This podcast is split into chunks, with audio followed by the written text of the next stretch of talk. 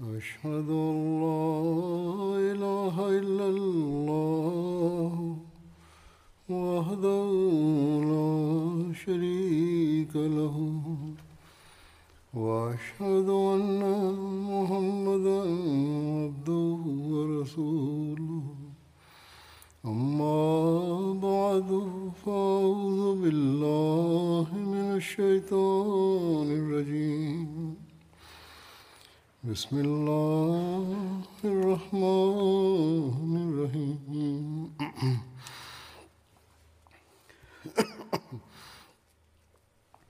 الحمد لله رب العالمين. الرحمن الرحيم. مالك يوم الدين. إياك نعبد وإياك نستعين.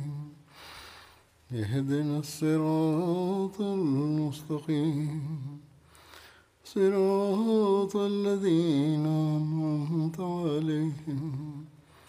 غير المغضوب عليهم ولا الضالين. Hazrat amirulmuminin mwenyezi mungu amsaidie sana anasema nilikuwa naeleza kuhusu hazrat abubakar sidik raziallahu taala anhu na nilikuwa nimeeleza machache juu ya sera yake kuhusiana na hilo kuna riwaya mbalimbali mbali. riwaya moja inasema ya kwamba yeye alikuwa mahiri wa elimu ya nasaba na pia alikuwa na shauku ya kutunga shairi imeendikwa ya kwamba abubakar sidik alikuwa akijua zaidi kuliko watu wote kuhusu nasaba ya watu wa uarabuni. Jubair bin mutam ambaye alikuwa amefikia ukamilifu wake katika elimu hiyo ya nasaba yeye alisema ya kwamba elimu hii ya nasaba nimejifunza kutoka kwa abubakar kwani hasa nasaba ya quraish kwa kuwa hata abubakar alikuwa akitokana na quraish hivyo alikuwa akijua kuhusu nasaba ya quraish na alikuwa akielewa kuhusu mazuri yao na mabaya yao lakini alikuwa haelezi kuhusu mabaya yao. Ndiyo maana yeye alikuwa akikubaliwa zaidi katika quraish kuliko hat aqil bin abu talib hat aqil baada ya abubakar alikuwa akijua zaidi kuhusu nasaba ya quraish na alikuwa akielewa zaidi kuhusu mazuri na mabaya ya mababu zao na quraish lakini had aqil alikuwa hapendwi na quraish kwani yeye alikuwa akieleza mabaya yao vile vile had aqil katika msikiti wa unabii ili aweze kujifunza elimu hiyo na aweze kupata elimu ya matukio haya. Alikuwa akiketi kwa hatubakar raziallahu anhu na kwa watu wa makka. Hatubakar alikuwa miongoni mwa watu waliobora kabisa na ndiyo maana kila wakipata shida yoyote walikuwa wakimwomba kwamba yeye awasaidie. Imeelezwa ya kwamba hatubakar alikuwa akijua sana kuhusu nasaba ya quraish na uarabuni. Hivyo washairi wa quraish walipotunga shairi zidi ya mtume salallahu alaihi waalihi wasallam hasan bin sabit akakabiziwa huduma hii kwamba yeye awajibu washairi hawa. Hata hasan alipohudhuria kwa mtume salallahu alaihi wasallam mtume saa salam akamwambia kwamba kivipi wewe utafanya haj ya quraish yani utasema shairi zidi yao ilhali mi pia ni miongoni mwa quraish hapo hata sana akasema kwamba ya rasulllah mimi nitakutoa kutoka kwao kama wile nywele inatolewa kutoka unga au kutoka siagi. Hapo mtume saa salam akasema kwamba wewe uende kwa abubakar na umuulize kuhusu nasaba ya quraish hat hasan alikuwa akisema kwamba kisha mimi kabla sijaandika shairi nilikuwa nahudhuria kwa hat abubakar raziallahu anhu na yeye alikuwa akiniongoza kuhusu wanaume na wanawake wa quraish hivyo shairi za hat hassan zilipokuwa zikifika makka watu wa makka walikuwa wakisema kwamba nyuma ya shairi yake kuna mwongozo na ushauri wa hat abubakar hat abubakar pamoja na kuwa mahiri katika elimu ya nasaba. Pia alikuwa akijua sana kuhusu historia ya vita vya waarabu. Na vile vile hata abubakar kwa kuwa hakuwa mshairi rasmi lakini alikuwa na shauku ya kutunga shairi. Waandishi wa sera ya hata abubakar sidik wamezungumzia habari hiyo kwamba je alikuwa ametunga shairi au la? Baadhi ya waandishi wa habari wamesema kwamba hapana alikuwa hakutunga shairi ilhali baadhi ya waandishi wa sera wamezungumzia kwamba alikuwa ametunga shairi.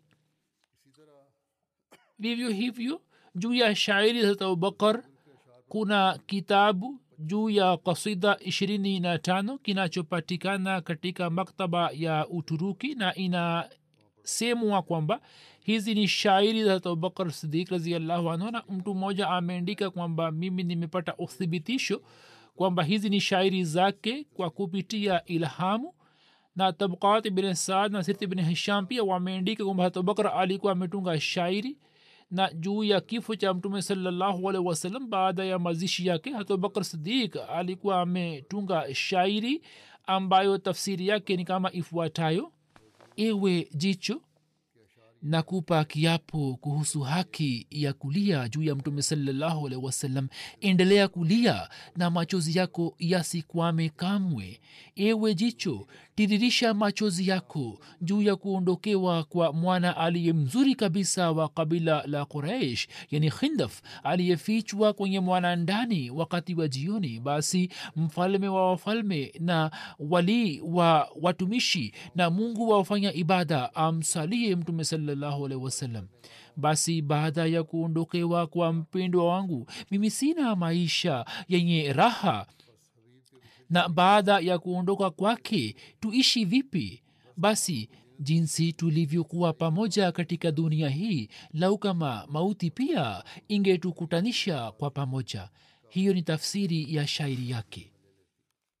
Kuhusiana na busara yake inapatikana kwamba alikuwa mwenye busara sana hat abu said khudri alisimulia ya kwamba mtume salallahu alisema ya kuwa mwenyezi mungu amempatia mja wake hiari ya dunia au kile kilichopo kwa allah na yeye amependelea kile kilichopo kwa allah. Hapo hata abubakar raziallahu anhu akaanza kulia. Mimi nikajisemea moyoni ya kwamba kitu gani kinamfanya mtu huyo kulia kama mwenyezi mungu amempatia mja wake hiari ya kuichagua dunia au kile kilichopo kwake sasa yeye amechagua kile kilichopo kwa allah aza wajal na mtume saa salam ndiye aliyekuwa mja huyo na hata abubakar alikuwa mwenye elimu zaidi kuliko sisi sote.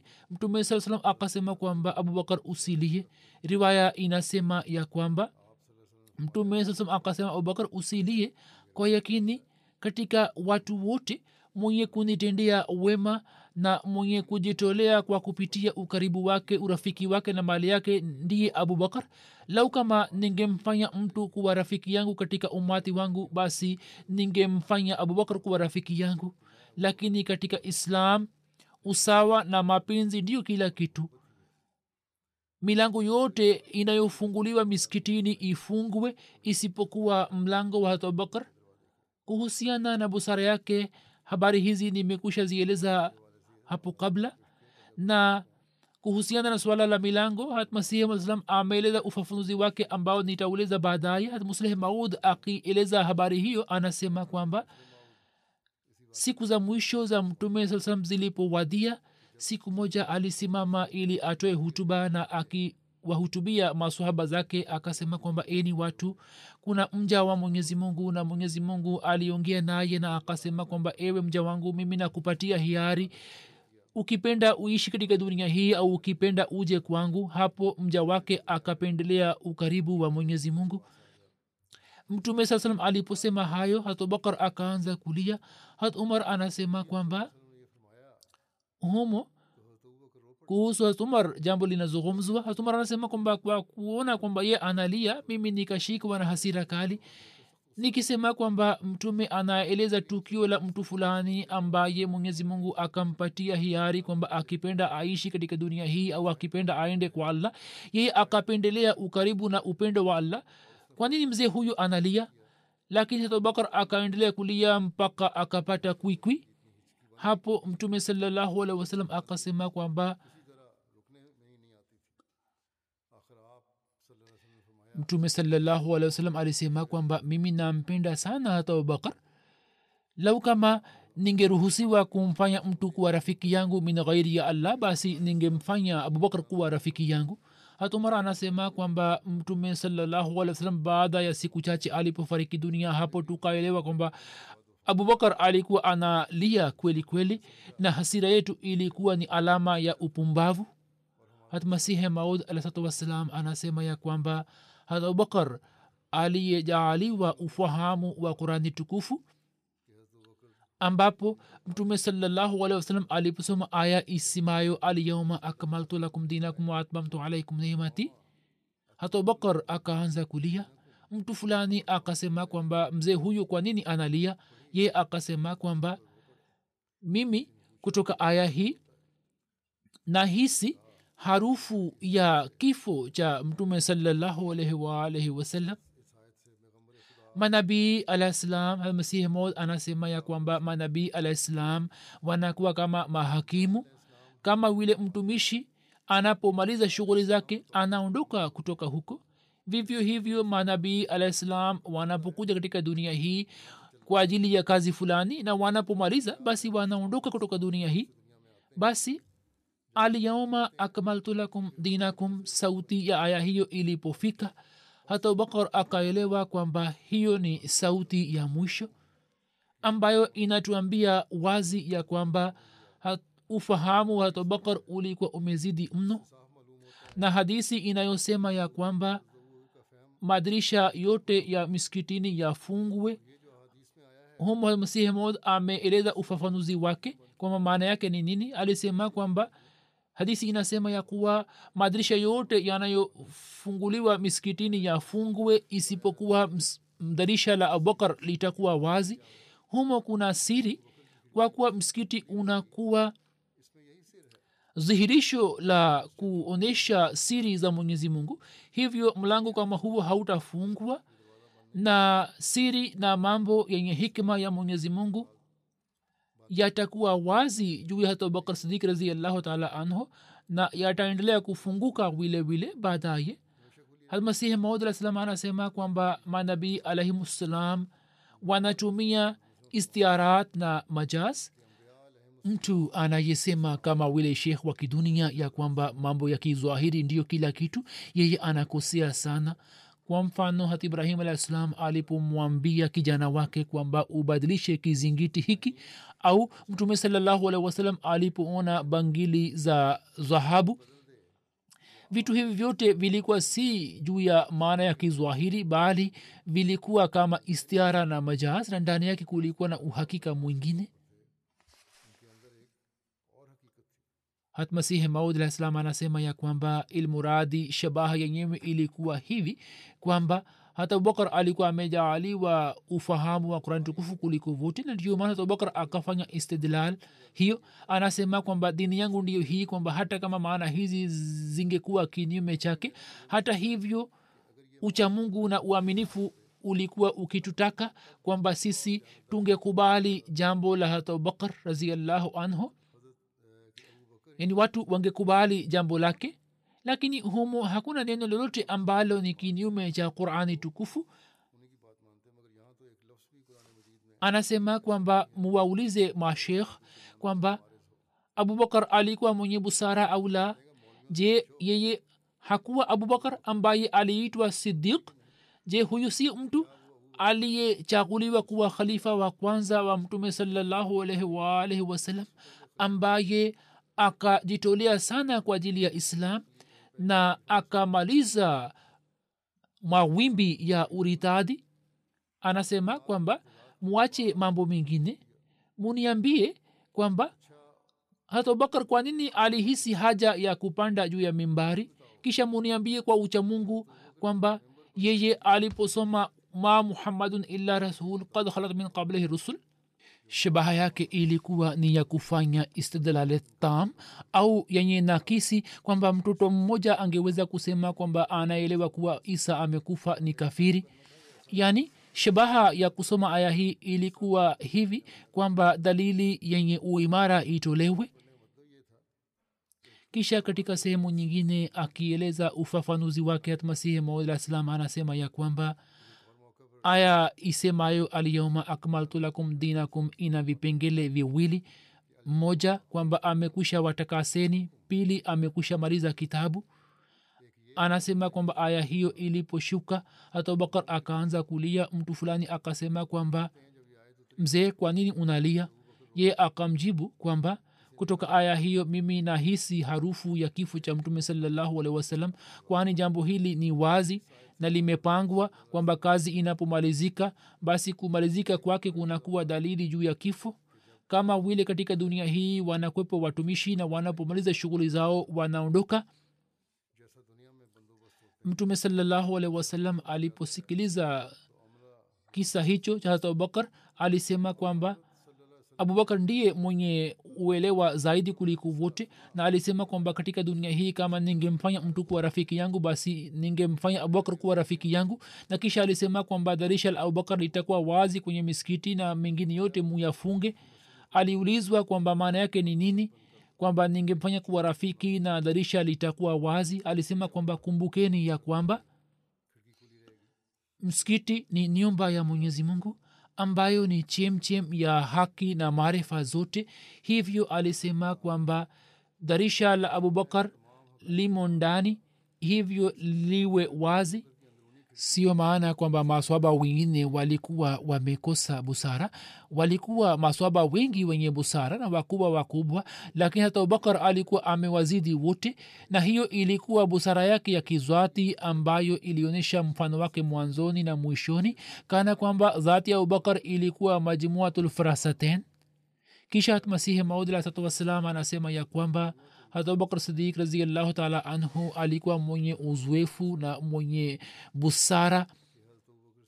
Yeye aliona mambo mengi yaliyo magumu na mateso mengi na akashiriki katika vita nyingi na akashuhudia mipango yao ya kivita na akavuka majangwa mengi na milima mingi na kulikuwa na sehemu nyingi zenye maangamio. Yeye akaingia ndani na akaniosha njia nyingi zilizokuwa zimepinduka na akashiriki katika vita nyingi na kulikuwa na fitina nyingi ambazo akazimaliza na kulikuwa na vipando vingi ambavyo akavitumia kwenye safari yani alisafiri sana mpaka vipando vilikuwa vikichoka na akakanyaga hatua nyingi mpaka akawa mtu mwenye uzoefu na mwenye busara. Alikuwa mwenye kufanya subra juu ya maswaib basi mwenyezi mungu akamchagua kwa ajili ya urafiki wa mtume salallahu alehi wasallam na kwa sababu ya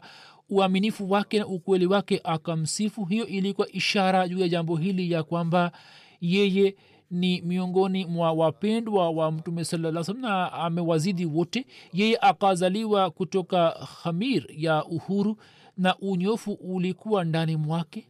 Ndiyo maana yeye akachaguliwa katika mambo muhimu na wakati wa hofu na mwenyezi mungu ni mwenye elimu na mwenye hikma na yeye anafanya kazi yake juu ya nafasi zake na anatiririsha chemchem sawa na hali. Hivyo akamchagua ibni abi qahafa na akamfanya hisani makhsus na akamfanya kuwa mtu mwenye vivutio vingi na mwenyezi mungu alisema na yeye ni mkweli kuliko wakweli wote. Yani kile alichosema mwenyezi mungu amesema kweli. Alisema nini? Ila tansuruhu fakad nasarahu llahu iz akhrajahu lazina kafaru. Thania snene iz huma fi lghari iz yaqulu iz yaqulu lisahibihi la tahzan ina llaha maana.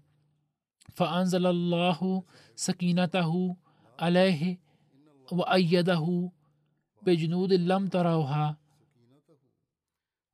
وأيده بجنود لم تروها.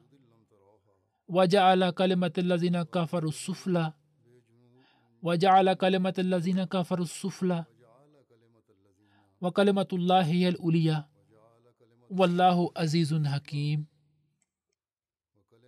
وكلمة الله هي الأولية والله عزيز حكيم وكلمات الله هي العليا والله عزيز حكيم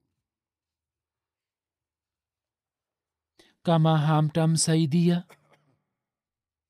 kama hamtamsaidia basi allah amekwisha msaidia walipomtoa wale waliokufuru Alipokuwa wa pili katika wawili walipokuwa wote wawili katika pango alipomwambia sahibu yake usihuzunike kwa yakini allah yu pamoja nasi ndipo allah akamteremshia utulivu wake na akamsaidia kwa majeshi msiyoyaona na akafanya neno la wale waliokufuru kuwa chini na neno la allah ndilo la juu na allah ndiye ashindaye mwenye hekima hat abubakar alikuwa na ujuzi mkubwa kuhusu elimu ya kufasiri ndoto. Imeendikwa ya kwamba katika elimu ya kufasiri ndoto hata abubakar sidik alikuwa na ujuzi mkubwa. Katika elimu ya utaabiri alikuwa na daraja kubwa kuliko wote. Hadi katika zama tukufu za mtume salallahu alaihi wasallam vile vile alikuwa akieleza tafsiri na maelezo ya ndoto. Imam muhammad bin sirin anasema ya kwamba baada ya mtume salllahualhi wasallam hatubakr sidik alikuwa muabir mkubwa yani mwenye kueleza tafsiri za ndoto. Hatubakr sidik raziallahu taala anhu aliwahi kueleza tafsiri na maelezo ya ndoto mbalimbali. Hat ibni abbas anasimulia ya kwamba wakati wa kurejea kutoka vita vya uhud mtu mmoja alimjia mtume salallahu alehi wasalam na akasema ya rasulllah nimeona katika ndoto mawingu na kutoka mawingu haya asali na samli vinadondoka na nikaona ya kwamba watu walikuwa wakipokea kwenye mikono yao. Mwingine alikuwa mwenye kupokea zaidi na mwingine alikuwa mwenye kupokea kidogo na nikaona kamba moja ambayo ilikuwa imefika hadi mbinguni na nikakuona wewe salallahu alih wasalam kwamba wewe ukashika kamba ile na kwa kupitia kamba hiyo ukaenda juu kisha baadaye baadaye mtu mwingine akashika kamba hiyo na kwa kupitia kamba ile akaenda juu. Kisha mtu mwingine akaishika naye pia akaenda juu. Kisha baadaye mtu mwingine akashika kamba hiyo na kamba ile ikakatika. Kisha ikaunganishwa kwa ajili yake na yeye kwa kupitia kamba ile akapanda juu. Hata abubakar raziallahu taala anhu akamwomba mtume salallahu alaihi waalihi wasalam akisema ya rasulllah salallahu alaihi wasallam niruhusu nieleze utabiri wake nipate ruksa ili ni fasiri mtume akasema kwamba haya utoe maelezo yake. Abubakar akasema kwamba mawingu yenye kutuletea kivuli ni islam na asali na samli ambavyo vilikuwa vikidondoka ni kurani tukufu na utamu wake na jinsi watu wanavyopokea asali na samli maana yake ni wenye kujifunza qurani tukufu yani wenye kujifunza elimu ya qurani tukufu kidogo au zaidi na kamba ile ambayo ilikuwa imefika hadi mbinguni ndiyo haki na wewe ni juu yake. Wewe salallahu salam ulishika kamba ile na kwa kupitia kamba ile ukapanda juu. Kisha baada ya wewe mtu mwingine ataishika na kwa kupitia kamba hiyo atapanda juu na kisha mtu mwingine kwa kupitia kamba hiyo atapanda juu na kisha mwingine na kisha kamba hiyo itakatika na kisha itaunganishwa kwa ajili yake na yeye atapanda juu. Mtume saa salam akasema kwamba kiasi fulani umesema sahihi na kiasi fulani umekosea. Hata abubakar akasema kwamba ya rasulllah mimi nakupa kiapo wewe lazima niambie kile nilichosema ni sahihi na pale ambapo nimekosea. Mtume saa salam akasema kwamba abubakar usinipe kiapo. Yaani alikuwa hataki kwamba utabiri ulio sahihi awaambie watu kwa uwazi. Wakati ule hivyo akasema kwamba usinipe kiapo. Inatosha kile ulichosema inatosha hiyo imesimuliwa na ibni shihab ya kwamba mtume salallahu alehi wasallam aliona ndoto moja na akieleza ndoto yake mbele ya abubakar mtume salaa salam alisema kwamba nimeona katika ndoto ya kuwa kama vile mimi na wewe tuwe tumepanda juu ya ngazi na mimi nimekuzidi hatua mbili na nusu kuliko wewe. Ye akasema kwamba ni kheri ya rasulllah mwenyezi mungu atakubakisha hadi wakati ule kwamba uone kwa macho yako kile ambacho kikufurahishe na kiburudishe macho yako. Yeye alirudia maneno hayo mara tatu na mara ya tatu alisema kwamba ewe abubakar mimi niliona ndoto kwamba kama vile mimi na wewe tuwe tumepanda juu ya ngazi na mimi nimekuzidi ngazi mbili na nusu kuliko wewe yani hatua mbili na nusu. Ye akasema kwamba ewe mtume wallah salallahu alehi wasallam mwenyezi mungu atakunyanyua kwenye rehma na maghfira yake na mimi nitabaki hai baada ya wewe kwa miaka miwili na nusu. Abubakar alieleza ufafanuzi huo na hivyo ndivyo itokavyo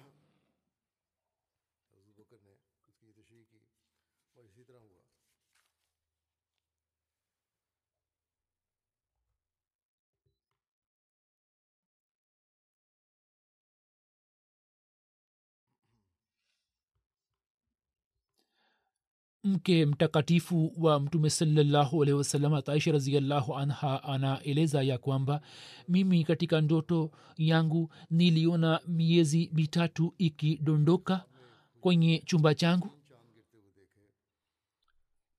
Mimi nikaeleza ndoto hiyo mbele ya baba yangu hata abubakar sidik raziallahu anhu na mtume salallahu wasalam alipofariki dunia na mazishi yake yakafanywa kwenye chumba cha aisha raziallahu anha. Hapo abubakar akamwambia kwamba huo ulikuwa mwezi mmoja katika miezi mitatu na huo ni mwezi mzuri na bora katika miezi yote.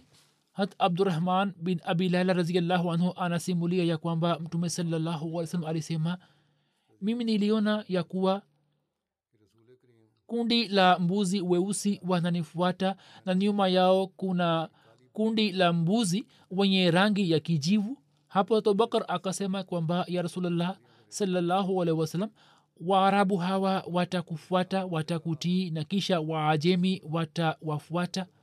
Mtume saa salam akasema kwamba hata malaika pia ameeleza tafsiri hiyo hiyo. Hizi zilikuwa habari za ndoto zake na tafsiri zake sasa kinachofuata ni kwamba nani alikuwa muislamu wa kwanza katika wanaume? Na kuhusiana na hilo inasemwa kwamba hata abubakar ndiye alikuwa mtu wa kwanza. Hata amar bin yasir alikuwa akisema kwamba mimi nilimwona mtume saa salam katika zama za mwanzo ambapo pamoja na mtume saa salam kulikuwa na watumwa watano na wanawake wawili hata abubakar raziallahu anhum hatmiza bashir ahmad saheb kwenye kitabu chake kiitwacho sirat khatama nabiyin ameandika maelezo ya kutosha. Anaandika ya kwamba ni nani aliyetangulia kumsilimu mtume salallahu alaihi waalihi wasallam hivyo anaandika ya kwamba mtume salallahu alaihi waalihi wasallam alipoanza kufanya mahubiri ya dini yake mtu wa kwanza aliyemwamini alikuwa khadija raziallahu anha ambaye hakusita hata kwa sekundi baada ya khadija katika wanaume walio kumwamini mtume saa salam wana historia wamehitilafiana juu yake. Baadhi yao wanataja jina la hat abubakar abdullah bin abi qahafa wengine wanasema alikuwa hat ali ambaye umri wake ulikuwa ni miaka kumi tu na wengine wanasema kwamba alikuwa hat zaid bin harisa ambaye alikuwa mtumwa aliyeachwa huru na mtume saa salam lakini mbele yetu ubishi huo ni bure hat ali na zaid bin harisa walikuwa watu wa familia ya mtume saa salam na walikuwa kama ni watoto wake walikuwa wakiishi pamoja naye. Mtume aliposema basi wao wakaamini. Yani kile alichosema mtume saa salam wao walikuwa na imani na yakini juu yake hivyo kusema kwamba wao wakaamini hilo si jambo kwani umri wao ulikuwa mdogo na wao walikuwa watu wa familia. Bali kutoka kwa kulikuwa hakuna haja kwamba wakiri hivyo kuwaingiza katika orodha hii ni kitu kisicho na faida. Hivyo waliobaki nyuma hatubakar raziallahu anhu alikuwa mtu wa kwanza aliyemwamini mtume salallahu alaihi waalihi wasallam hatubakar kwa sababu ya wema wake na kipaji chake alikuwa mukaram na muazzam katika quraish na akapata daraja katika islam ambayo hakuna sahaba mwingine aliyefikia. Hatubakar hata kwa sekunde hakupata mashaka juu ya madai ya mtume saa salam bali ma, mara baada ya kusikiliza akakubali na kisha akajitolea mambo yake yote kwa ajili ya kuitumikia dini iliyoletwa na mtume salallahu alaihi wasalam mtume salallahu salam katika masohaba zake alikuwa akimpenda sana hata abubakar raziallahu anhu na baada ya kifo cha mtume sasam yeye akawa khalifa wake wa kwanza. Katika zama za ukhalifa wake yeye akatoa uthibitisho wa kipaji chake usio na kifani. Mustashrik mashuhuri springer anaandika kuhusu abubakar ya kwamba kuamini kwa abubakar raziallahu anhu mwanzoni mwa islam juu ya mtume muhammad salaa salam ni dalili kubwa juu ya jambo hili ya kwamba muhammad salallahu salam hata kama awe mwenye kudanganywa lakini hakuwa mwenye kuwadanganya watu bali alikuwa akiamini kwamba yeye ndiye mtume wa allah kwa moyo wake wote. Na sarviliam yor pia ameafiki na springer. Hada khadija hat abubakar hat ali na baada ya zaid bin harisa waliyosilimu kulikuwa na watu watano ambao kwa sababu ya mahubiri ya abubakar raziallahu anhu waliamini na hawa wote katika islam wakapata daraja kubwa sana mpaka walikuwa wakihesabiwa miongoni mwa maswaba wakubwa. Majina yao ni kama yafuatayo. Mmoja hat usman bin affan. Pili abdurahman bin auf. Tatu saa bin abi waqas. Nne zubair bin awam. Tano talha bin ubaidullah hawa wote ni miongoni mwa ashira ya mubashira yani wanaingia katika maswahaba kumi ambao mtume salllahualhi wasallam kwa ulimi wake mtakatifu alikuwa amewapatia bishara ya kuingia peponi na walikuwa wakihisabiwa wapendwa na washauri wa mtume salllahualhi wasallam. Halmuslih maud raziallahu taala anhu safari moja alieleza alikuwa akiwahimiza wanajamaati kuhusu kujitolea katika hutuba yake alisema ya kwamba anaandika ya kuwa muumini hapati hofu juu ya mipango ya aina hiyo ya kujitolea bali huwa anafurahi na anajivunia kwamba mpango huo umemfikia na yeye amekuwa wa kwanza kupokea mpango huo. Ye haogopi bali anajivunia juu ya bahati yake na anamshukuru mwenyezi mungu na anajitolea katika njia yake na anapata daraja zaidi kuliko watu wote. Je mtu awezaye kusema kwamba huduma ambazo hatobakar alizitoa na nafasi ambazo alizipata za kujitolea ye alikuwa akitamani kwamba kwa nini yeye amepata nafasi hiyo ya kujitolea? Bali yeye alikuwa amejiingiza katika hatari kwa furaha zote na akavumilia mateso katika njia ya allah. Ndiyo maana akapata daraja ambayo hatumar pia hakuweza kuipata kwani mtu anayetangulia kuamini ndiye anayepata nafasi ya kujitolea. Ila hali hatari zilikuwepo wakati wa kuamini kwa hatumar maswaba walikuwa wakiteswa walikuwa wakizuiliwa kuswali maswahaba walikuwa wakifukuzwa nje ya watani wao na hijra ya uhabeshi ilikwepo zama za maendeleo zilikuja baada ya muda mrefu wa kumwamini yeye lakini jinsi hat abubakar alivyopata daraja kwa sababu ya kujitolea kwake na kutoa huduma mwanzoni mwa islam hat umar hakuweza kupata ile. Ndiyo maana safari moja hata abubakar na hat umar walipohitiliafiana mtume akasema kwamba nyini wakati ambapo mlikuwa mkikataa islam wakati ule abubakar akakubali islam na mlipokuwa mkiipinga islam yeye akaisaidia islam. Sasa kwa nini nini mnamuuzi? Hivyo mtume salllahu alih salam alionyesha habari hiyo ya kumwamini kwake na kujitolea kwake ilhali hatumar pia alikuwa amevumilia mateso mengi na alikuwa ametoa huduma mbalimbali. Mbali. lakini hata abubakar alikuwa amepata nafasi hiyo. Je mtu anaweza kusema kwamba abubakar atakuwa akitamani kwamba lau kama ningepata nafasi ya kumwamini mtume wakati wa ushindi wa makka? Hata kama ufalme wa dunia ungewekwa mbele yake ye angeukataa na asingeukubali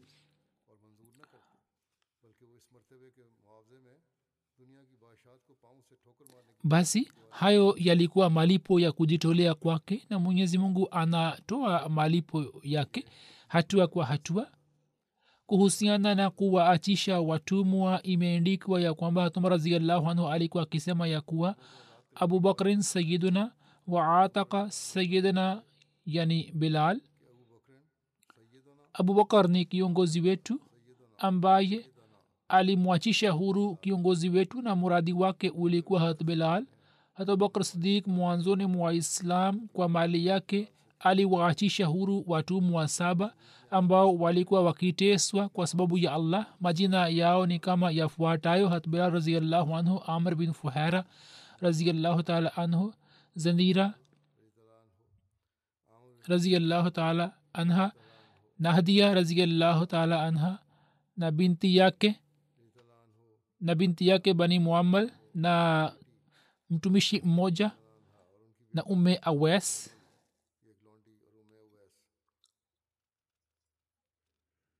hata wapinzani pia walikuwa wakikiri kuhusu wema na hulka njema za hata abubakar. Hivyo hatmusleh maud raziallahu taala anhu anasema ya kwamba mtu kama vile abubakar ambaye maka nzima ilikuwa chini ya hisani yake. Chochote alichokuwa akichuma alikuwa anatumia juu ya kuwaachisha huru watumwa. Safari moja alikuwa akiondoka kuacha makka.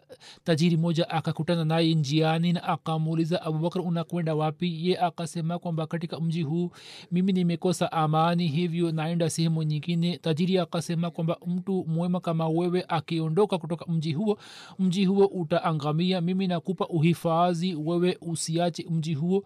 Ye akarejea chini ya uhifadhi wa tajiri huyo. Alipokuwa akiamka asubuhi alikuwa akisoma kurani tukufu. Wanawake na watoto walikuwa wakisikiliza kurani tukufu kwani kwenye sauti yake kulikuwa na huzuni kubwa na kurani tukufu kwa kuwa ilikuwa katika lugha ya kiarabu hivi kila mwanamke na mwanamume na mtoto walikuwa wakielewa maana zake na walikuwa wakipata athari zake. Habari hiyo iliposhamiri katika makka kelele zikatokea kwenye makka kwamba hapo watu wote watakosa dini yao. Watu wakaenda kwa tajiri huyo na wakasema kwamba kwa nini umempatia uhifadhi? Tajiri akaja kumwambia kwamba wewe usisome kurani tukufu watu wa makka wanakasirika. Hatubakar akasema basi wewe uchukue uhifadhi wako. Mimi siwezi kujizuia. Hapo tajiri huyo akachukua uhifadhi wake kutoka kwake. Huo ni uthibitisho wa uchamungu na utakaso wake ya kwamba watu hawa walikuwa wapinzani wakali wa mtume sallahualwasalam na pia walikuwa wakimtukana lakini walikuwa wakikiri kuhusu utakaso na wema wa abubakar mpaka tajiri huyo akasema kwamba kwa sababu ya kuondoka kwako mji huo utaangamia.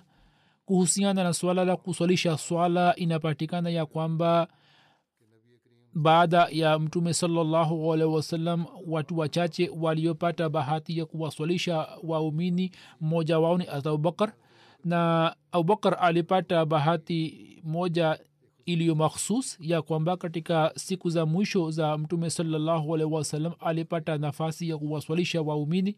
Kuhusiana na hilo kuna riwaya mbalimbali hat aisha alieleza ya kwamba mtume salllahu alaihi wasallam alisema watu ambao abubakar awe ndani mwao si vizuri kwa ajili yao kwamba mtu mwingine awaswalishe isipokuwa abubakar aswad anasema ya kwamba sisi tulikuwa kwa hataisha raziallahu taala anha na tulizungumzia azma na daraja ya swala. Hat aisha raziallahu anha alisema ya kwamba mtume salallahu alehi wasallam alipopata marazi yake ya mwisho ambamo alifariki dunia muda wa swala ukawadia na azana ikatolewa. Mtume salallahu alih akasema mwambieni abubakar kwamba awasalishe watu. Akaambiwa kwamba abubakar ni rakikulqalb yani mwenye moyo laini akisimama juu ya nafasi yako hataweza kuwaswalisha watu. Mtume salallahu salam akasema tena na kisha akaambiwa kwamba yeye ni rakikulqalb yani mwenye moyo laini mtume akasema mara ya tatu na akasema kwamba nyini ni kina mama kama walivyokuwa kina mama wa yusuf? Mwamini abubakar kwamba awasalishe watu. Ndipo abubakar akajitokeza ili awasalishe watu. Mtume saa salam akahisi unafuu kwenye afya yake na akatoka nje na watu wawili walikuwa wakimsaidia.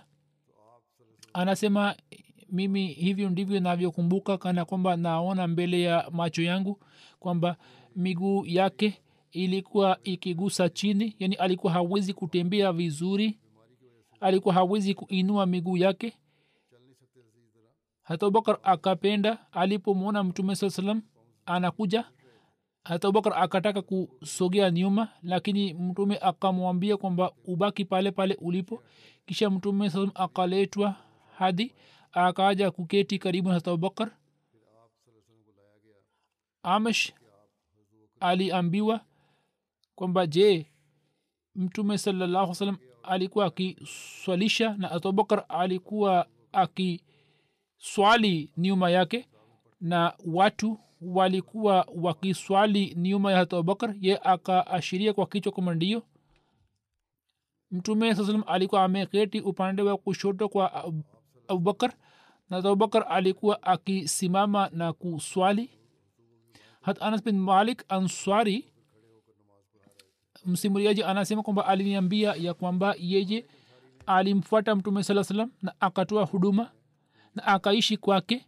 Kisha akasema kwamba abubakar alikuwa akiwaswalisha waumini katika marazi haya ya mtume saa salam ambamo alifariki dunia hadi siku ya jumatatu ilipofika na watu walikuwa kwenye safu mtume saa salam akaondoa pazia ya chumba chake alikuwa akituona na alikuwa amesimama kana kwamba uso wake mtakatifu ulikuwa ni ukurasa wa kurani tukufu. Kisha mtume saa akafurahi na kutabasamu na sisi tukapata wazo kwamba sisi tumeingia kwenye majaribio kwa furaha na kwa kumwona nabii saa salam hapo abubakar raziallahu taala anhu akasogea nyuma ili aweze kuungana nasi kwenye safu na akaelewa kwamba nabii saa salam amekuja kutuswalisha lakini nabii saa salam akaashiria kwamba mumalize swala yenu na akaondoa pazia na siku ile ile akafariki dunia.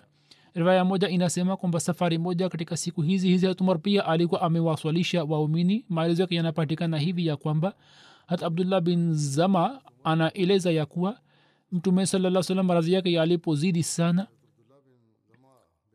Na mimi pamoja na kundi la waislamu nilikuwa kwake. Hat bilal akamwita kwa ajili ya swala. Mtume akasema kwamba mwambie mtu fulani kwamba awasalishe watu. Hata abdullah bin zama akatoka nje na akaona kwamba hatumar alikuwepo. Na hata abubakar hakuwepo katika watu. Anasema kwamba ewe umar usimame na uwaswalishe watu? Ye akaja mbele na allahu akbar akasema allahu akbar. Mtume aliposikia sauti yake na sauti ya ilikuwa juu sana mtume saa salam alisema kwamba abubakar yuko wapi? Mwenyezi mungu anakataa na waislamu vile vile. Mwenyezi mungu anamkataa na waislamu vile vile. Akamwita hata abubakar yeye akaja ambapo hatumar alikuwa amekushasalisha tayari lakini yeye akawasilisha tena. Hiyo pia ni riwaya moja. Kuna riwaya nyingine inayosema ya kwamba nabii salallahu salam aliposikiliza sauti ya umar akatoka nje hadi akiinua kichwa chake kutoka chumba chake akasema hapana hapana hapana. Ibne abi qahafa awasalishe watu. Na alisema hayo kwa hasira kuna maelezo ya riwaya hiyo yanayopatikana kwenye musnad ahmad ya kwamba hat umar alipojua kuhusu habari hiyo yeye akamwambia hat abdullah bin zama ambaye alikuwa amemwambia hat umar kwamba usalishe. Alisema kwamba nilikuwa nimeelewa kwamba mtume amekuambia kwamba niambiwe kuhusu kuswalisha swala waila mimi nisinge swalisha swala. Hapo abdullah bin zama akasema kwamba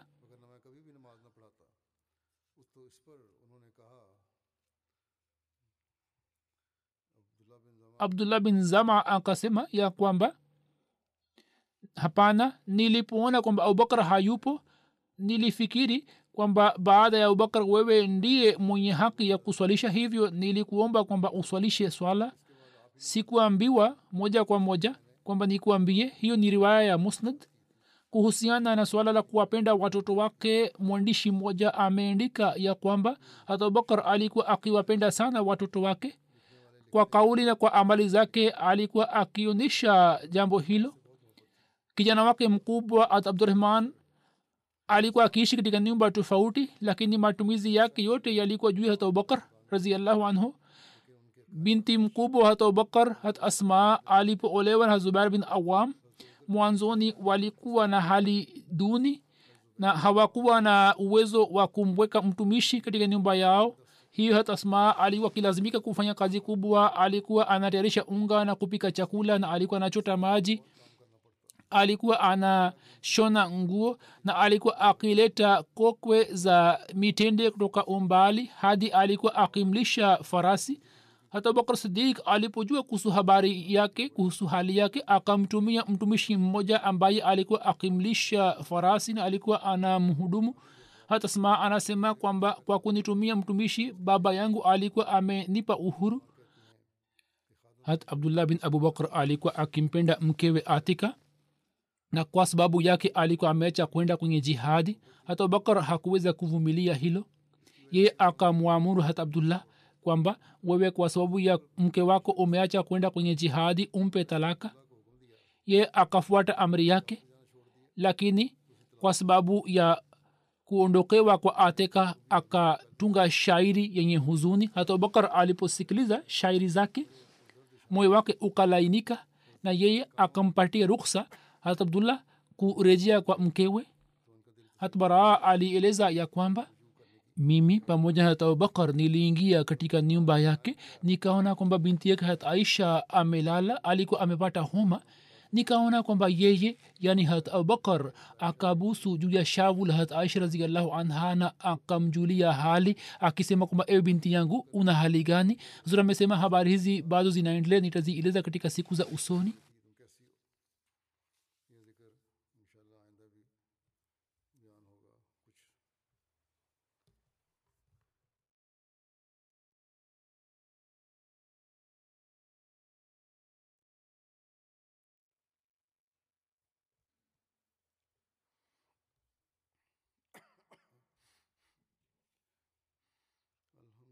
الله الحمد لله نحمده ونستعينه ونستغفره ونؤمن به ونتوكل عليه ونعوذ بالله من شرور أنفسنا ومن سيئات أعمالنا من يهده الله فلا مضل له ومن يضلل فلا هادي له.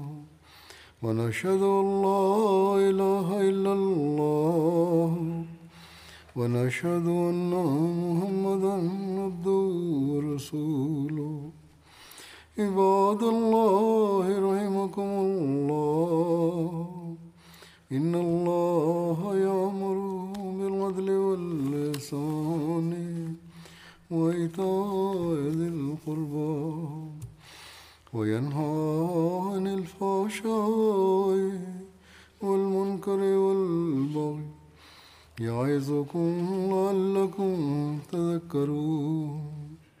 اذكروا الله يذكركم وادعوه يستجب لكم ولذكر الله أكبر.